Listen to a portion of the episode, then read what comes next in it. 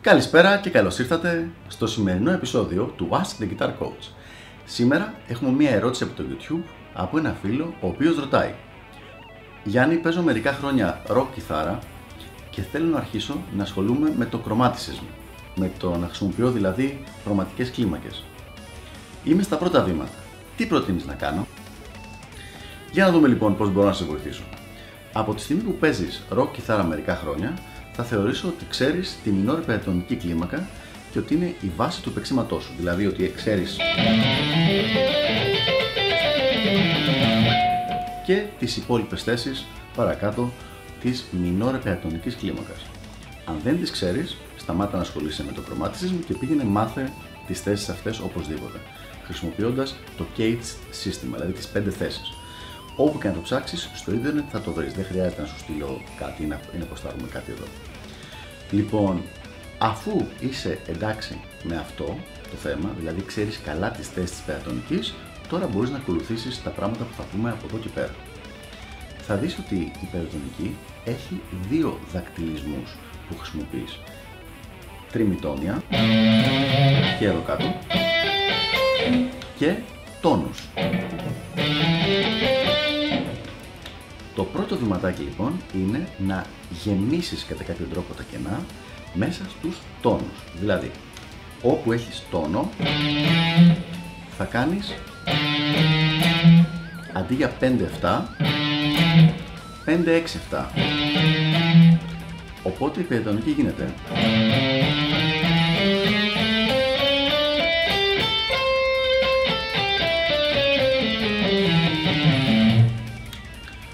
Ήδη με αυτό το πραγματάκι, άμα το επεκτείνεις και στις υπόλοιπες θέσεις, έχεις βάλει τα πρώτα κομμάτια chromatism στο παίξιμό σου. Δηλαδή χρησιμοποιείς μικρά σχήματα της χρωματικής κλίμακας, όχι ολόκληρη τη χρωματική κλίμακα, για να δώσεις ένα πιο εμπλουτισμένο, πιο ενδιαφέρον ε, ήχο στο δικό σου παραδοσιακό rock παίξιμο.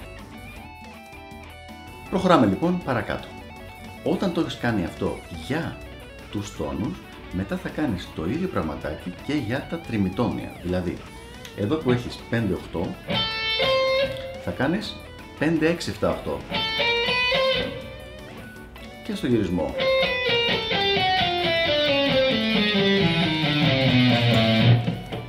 Φυσικά, ποτέ δεν θα έπαιζες ένα τέτοιο πράγμα από πάνω μέχρι κάτω, γιατί δεν έχει καμία μελλοντική λογική.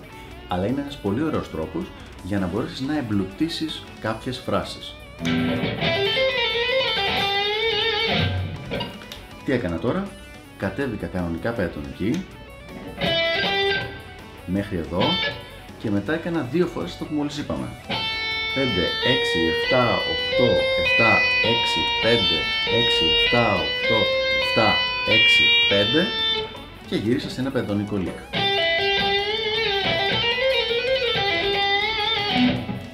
Αυτό λοιπόν κρατάει και το πεντατονικό, τον rock χαρακτήρα του παίξηματός σου και δίνει και ένα παραπέρα έτσι πιο ενδιαφέρον στοιχείο χρησιμοποιώντας κάποιες χρωματικές.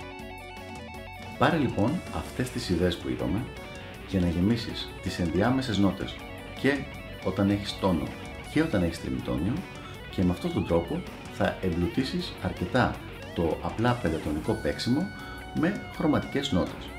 Νομίζω ότι σαν πρώτο βήμα θα είναι υπεραρκετό για να σου δώσει αυτό που χρειάζεσαι. Αυτά λοιπόν από μένα και τα λέμε την επόμενη φορά στο επόμενο Ask the Guitar Coach. Γεια χαρά!